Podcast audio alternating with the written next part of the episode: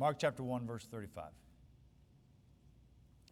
And rising very early in the morning, while it was still dark, he departed and went out to a desolate place, and there he prayed.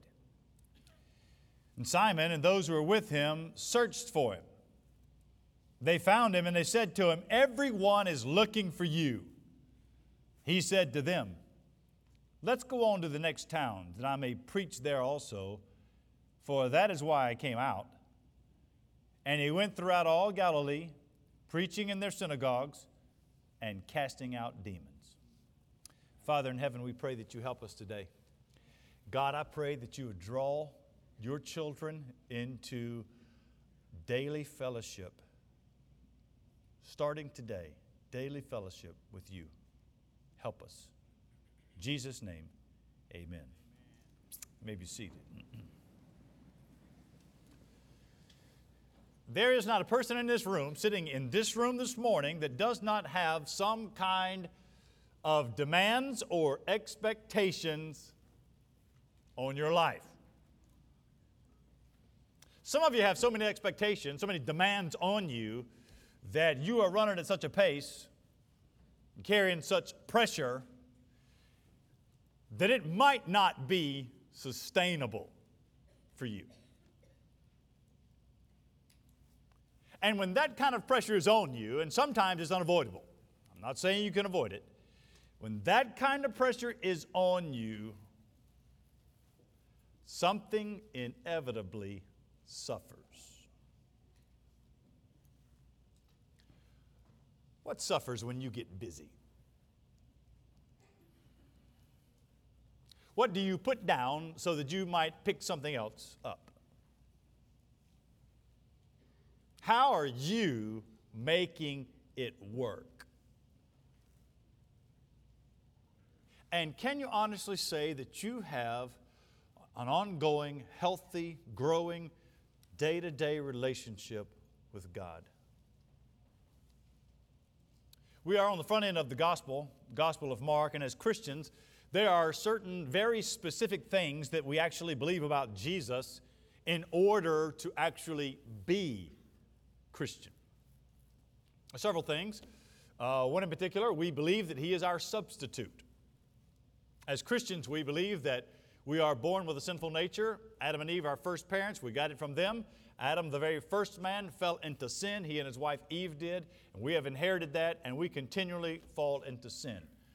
To be saved, there needed to be a perfect man. The second Adam, named Jesus, came as our substitute. That is to say, as the perfect God man he lived on earth fulfilling all of God's laws in a way that we were intended to, to be in fellowship with God. Jesus, as the second Adam, was in complete and total perfect fellowship with God the Father. But that's not all he did. As Christians, we believe that he goes to the cross, and there at the cross, what he does is receive the wages of our sin. The Bible says that the wages of sin is death. Jesus dies on the cross to take the punishment that we deserve because of our sin against God. He does that as our substitute. One of the basic Christian beliefs about Jesus. He is our substitute. We believe that He is our mediator. That on the third day after He died, that God raised Him from the dead. And when God raised Him from the dead, He ascended into heaven there in heaven, he sits at the right hand of God and he mediates, he intercedes for us. We believe that he has a threefold office. This is just basic Christian belief that he is prophet, priest, king. That when he speaks, it is true and we obey.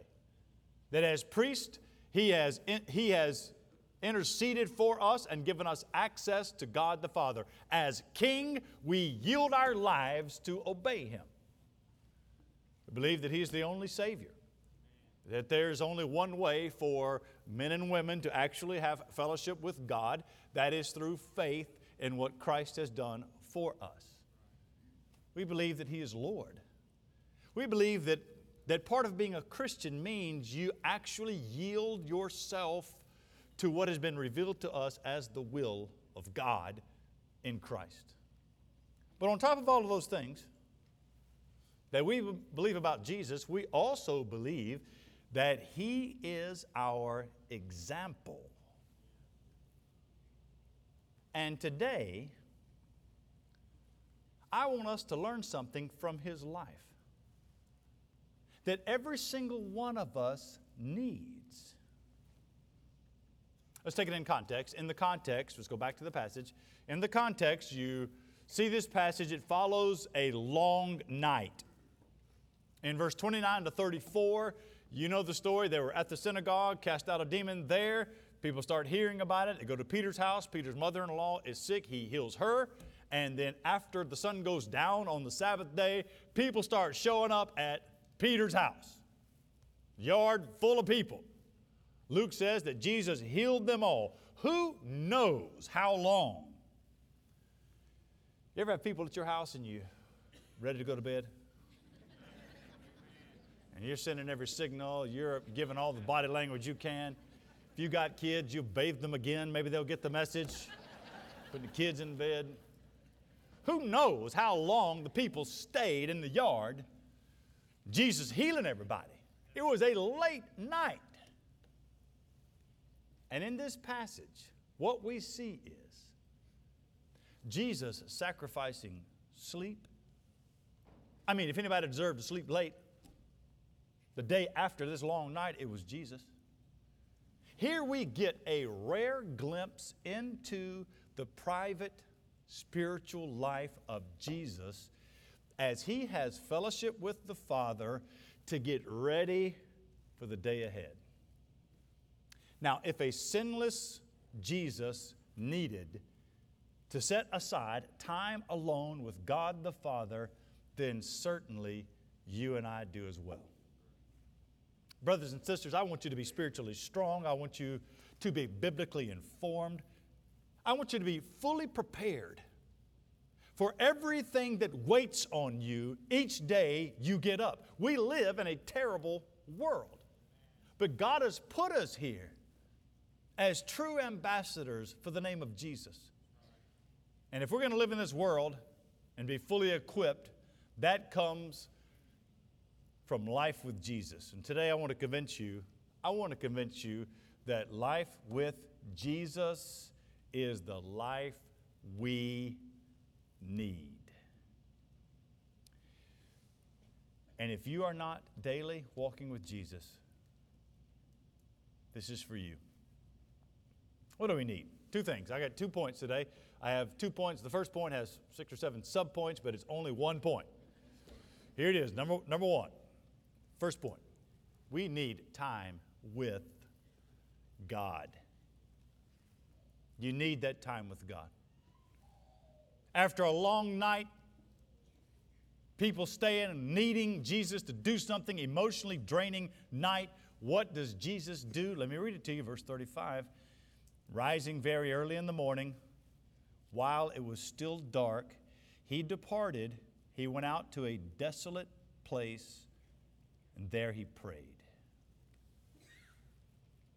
Now, there are some times when there is a move of the Spirit, when God does something unusual in a group of people. Maybe you've watched what's happening uh, in Wilmore, Kentucky at Asbury Christian College. Not sure what to describe except there's something unusual happening there. We, we pray that God does that in our gathering, in our lives. But God has also given us, God has also given us Sundays. God has also given us a beautiful example of how we can be strong in the Lord each day. What then do we what then do we need to do based on this passage? Now I'm getting ready to give some things that I believe from the text you've got to do. Here's the first one you've got to act. You've got to act. You've got to put it in gear. You've got to stop wishing. You've got to find action. I get that from verse 35. Verse 35 has four verbs, all of them action, all of them imperatives.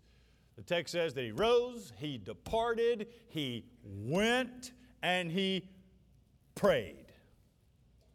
I'm asking you this morning to set a goal for this week, a real goal that you will actually have genuine fellowship with God. That you now make a decisive step Dreaming about it, wanting that, thinking it through, wishing it will happen, will not make it happen. Doing makes it happen. God has given you a mind, He's given you a heart, He's given you a willpower. I'm asking you this morning to set them on Christ and stop making excuses of why you're not growing.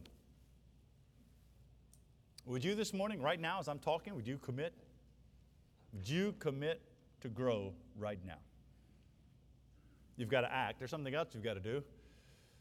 I'll give you another thought from verse 35. You've got to be disciplined.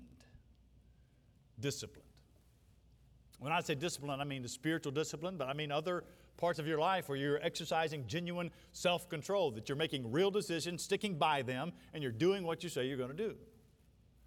Verse 35 tells us that, that Jesus, rising very early in the morning, now you're going to hate what I'm getting ready to say if you're, if you're not a morning person. You're going to hate it, but let me just say it anyway. I, and I don't want to be legalistic. I don't want to be legalistic, but morning is best. Was that legalistic? I didn't mean for it to be.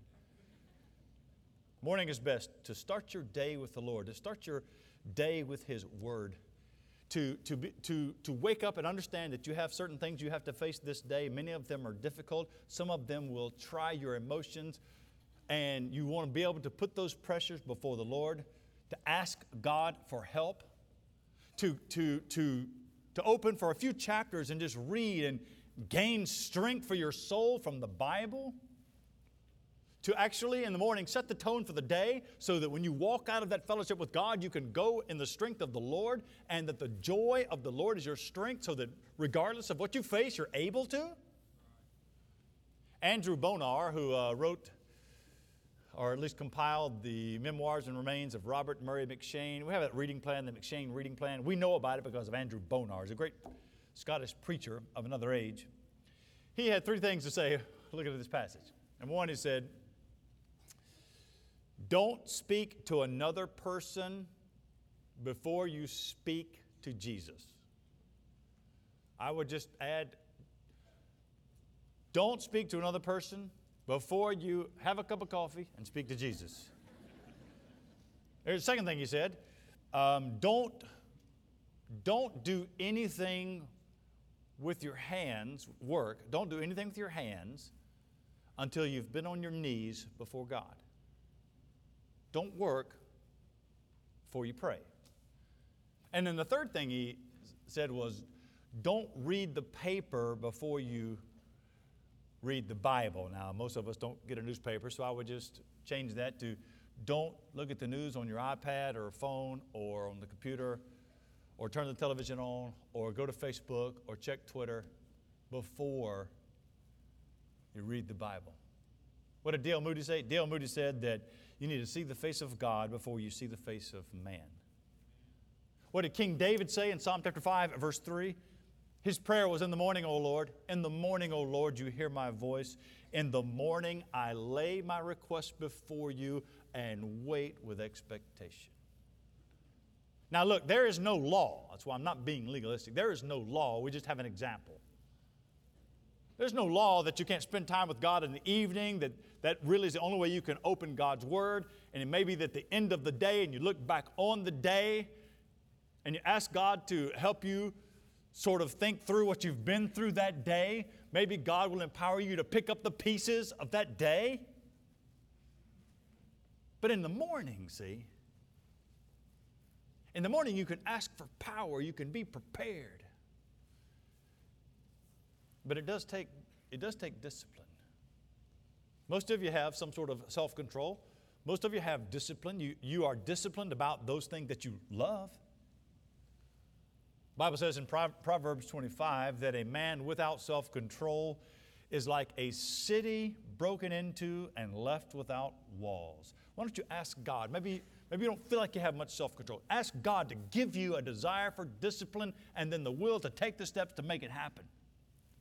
Ask God, maybe even while I'm preaching right now, you realize that you've not spent time with God, you really are trying to live on Sunday to Sunday, and just ask God right now to change you, to change you. Things we've got to do. What else we've got to do?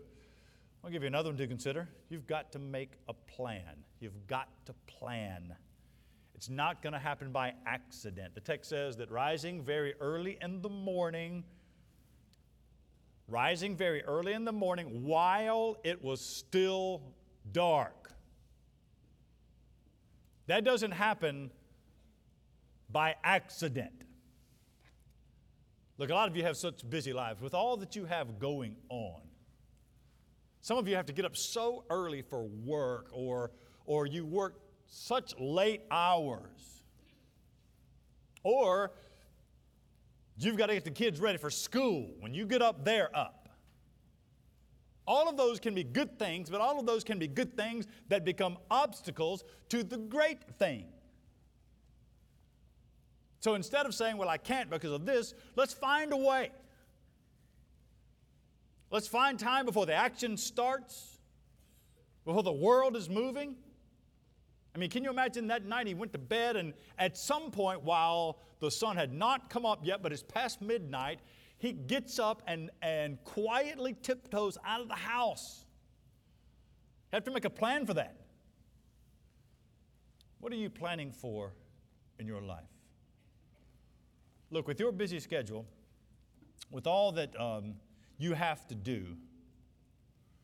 And because of the intense demands on your emotions and your time and your mental capacity, you need the nourishing power of God's Word.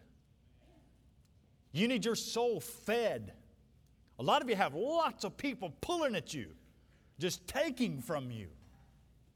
And you need God to replenish by His Word and His Spirit. You need the healing power of God's grace in your heart and soul. Some of you work in, in environments that just seem to take the spiritual life out of you, and, and you need time with God's Word and His Spirit filling you and healing you. You need God's Word for the day's events. So you got to plan. Plan for that. Where are you going to go? Where are you going to sit? Have your Bible ready? And set that time off. You got to plan. I'll give you another one to consider, what you got to do. It seems basic, but um, it's true. You got to get up. You got to get up. I mean, when you started right there in verse 35, and rising. He didn't sit up on his elbow in the bed. Rising very early in the morning after a long, exhausting night. Jesus physically, he actually physically got up out of bed. Look, truthfully, sometimes that's the very first victory of the day. Getting up. I mean, some of you won a victory this morning and you came on to church. It's the very first victory of the day, getting up. Now, I know you like the snooze button. Everybody likes the snooze button. But the snooze button is a soul killer. Did you know that every time you hit the snooze button, an angel loses its wings?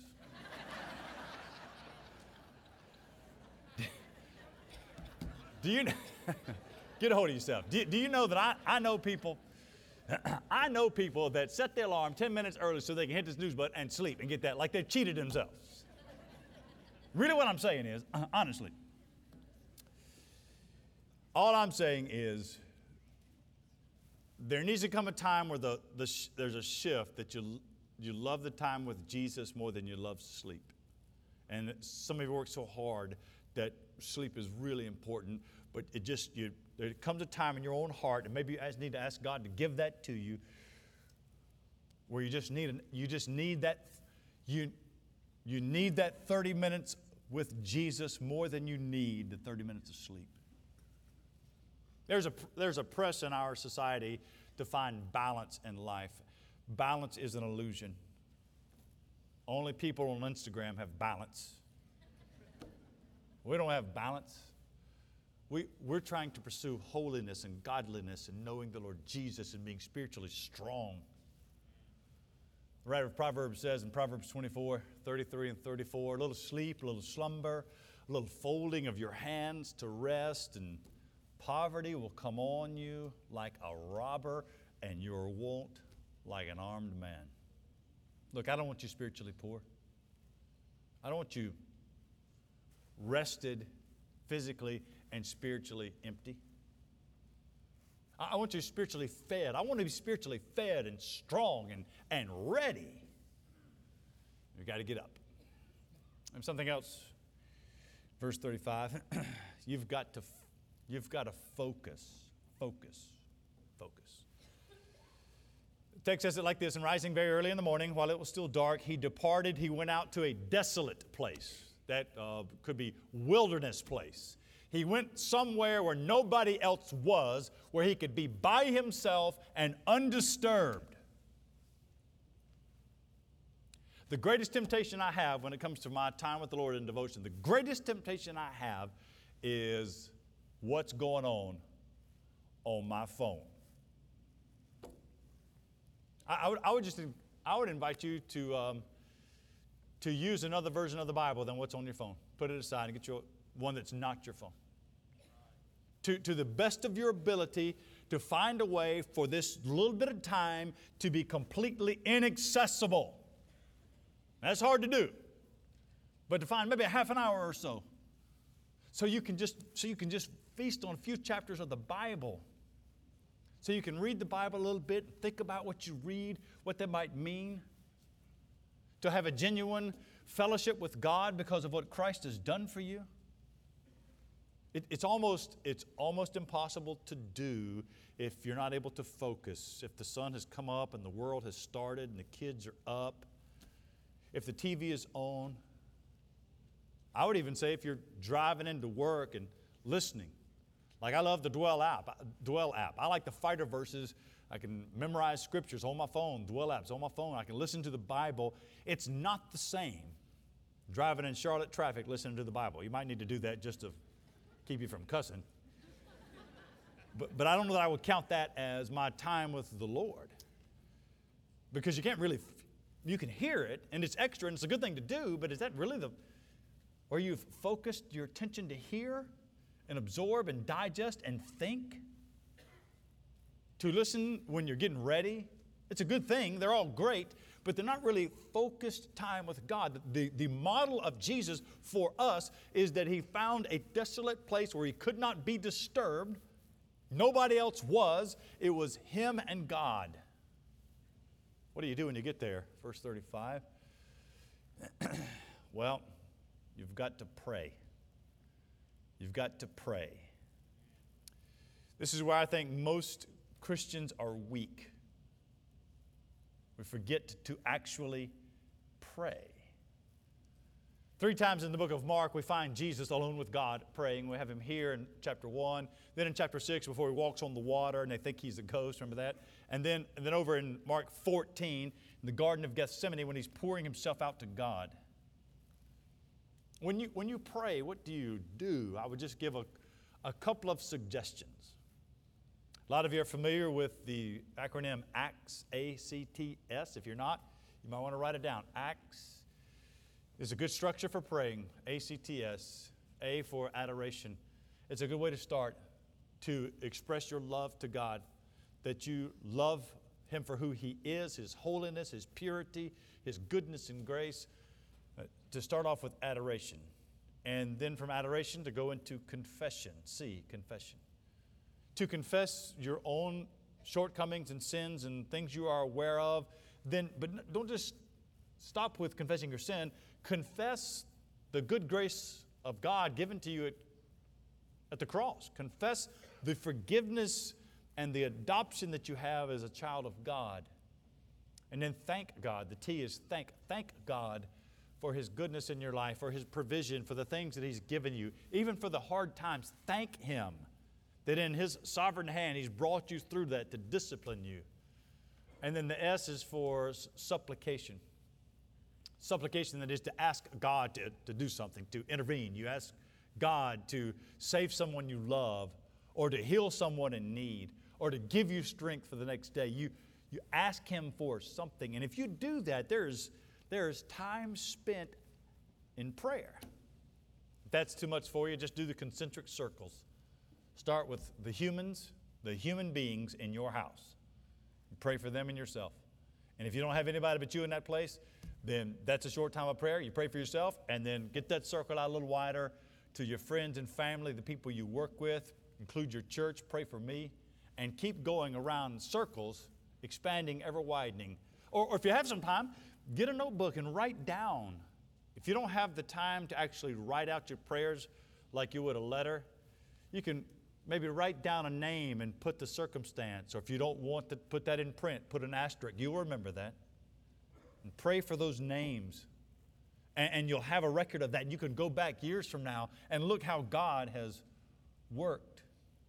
All I'm saying is to pray, to ask God, to tell God, to, to confess to God, to praise God, and thank God. You've got to pray. I'll give you another one I think you need to do.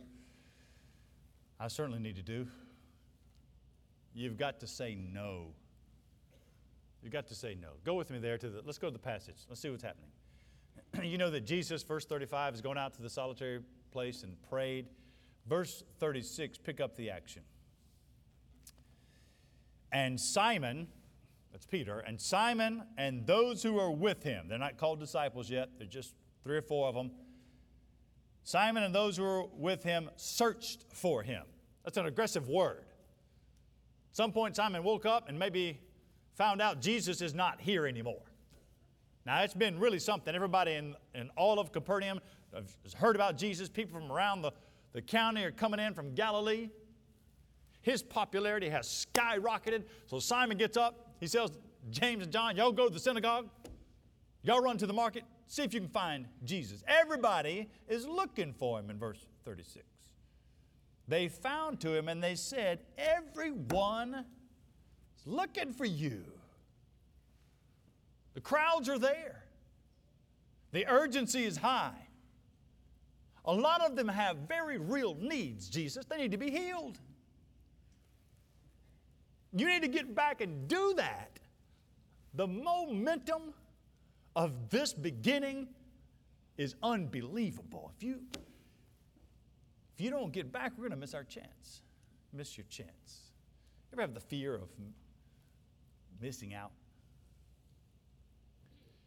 My, my day starts early, mostly because the people I work with start early. My, and if I'm not careful, I because sometimes there's a conversation going on on text thread, I want to know what they're saying. And yet I've not spent any time with, with God. You have fear of missing opportunities, missing conversations? To, carve out time with God something good needs to either be put aside, scheduled differently, or postponed. Me tell you why I'm pressing on this so hard. Because you and I are in genuine, genuine spiritual warfare. You have been adopted as a child of God and enlisted in the army of God. And an army fights a spiritual warfare. And for you to fight correctly, you've got to be well fed and fully equipped. And some of you are trying to live from Sunday to Sunday. We need life with Jesus, you see. Life with Jesus is the life we need. We need time with God. I, I want to give you one more. I'll give you one very brief point. We need time with God, and I'll, I'll end with this. Number two, we need a clear gospel focus. Join me there, verse 37. So, verse 35, Jesus went off to a solitary place. Verse 36, Simon and his friends are looking for him. Verse 37 and verse 38. And verse 39. They found them and said to him, Everybody's looking for you. And Jesus said to them, Let's go on to the next towns, that I might preach there also, for that is why I came out. And he went through all of, throughout all of Galilee, preaching in the synagogues and casting out demons. They've not yet understood.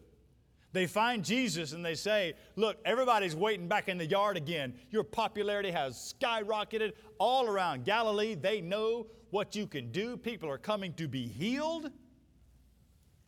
And Jesus, in verse 38, he says, That's, That's not why I'm here. Not the crowd, not the, not the crowd, not the spectacular, not the popularity, not even the healing. See what he says, verse 38? That's not why I came out. Let's go to the next town so that I can preach. That's why I came out. I think, I think we need to I think we need to watch out for what's popular. And be careful for what is popular and persuasive. I think Mark Dever said it, said it really well. And we, we've seen this in our, in our own society. We see it in the culture we live in right now. What is popular, what is popular can become normal, and what is normal eventually becomes right. What is popular can become normal. What is normal then will be seen as right. Look, when we become so sensitive to those around us that we become actually insensitive to God, then we miss the whole point of, of why we are here. And in verse 38, Jesus gives the very first course correction for the early group of disciples. Look again what he says, verse 38. Let us go to the towns, to the next towns, that I may preach there, for that, not the healing, that's why I came out. I came to proclaim. What did he proclaim? The saving message of the gospel of the kingdom of God, that the kingdom of God is here in the person of Jesus that Jesus himself came to actually reveal the message of salvation that is in Christ alone. Faith alone in Christ alone. The gospel, which is about him and for him, preached by him. You know, years later, the Apostle Paul sums it up for us in Colossians chapter 1, verse 15 through 20.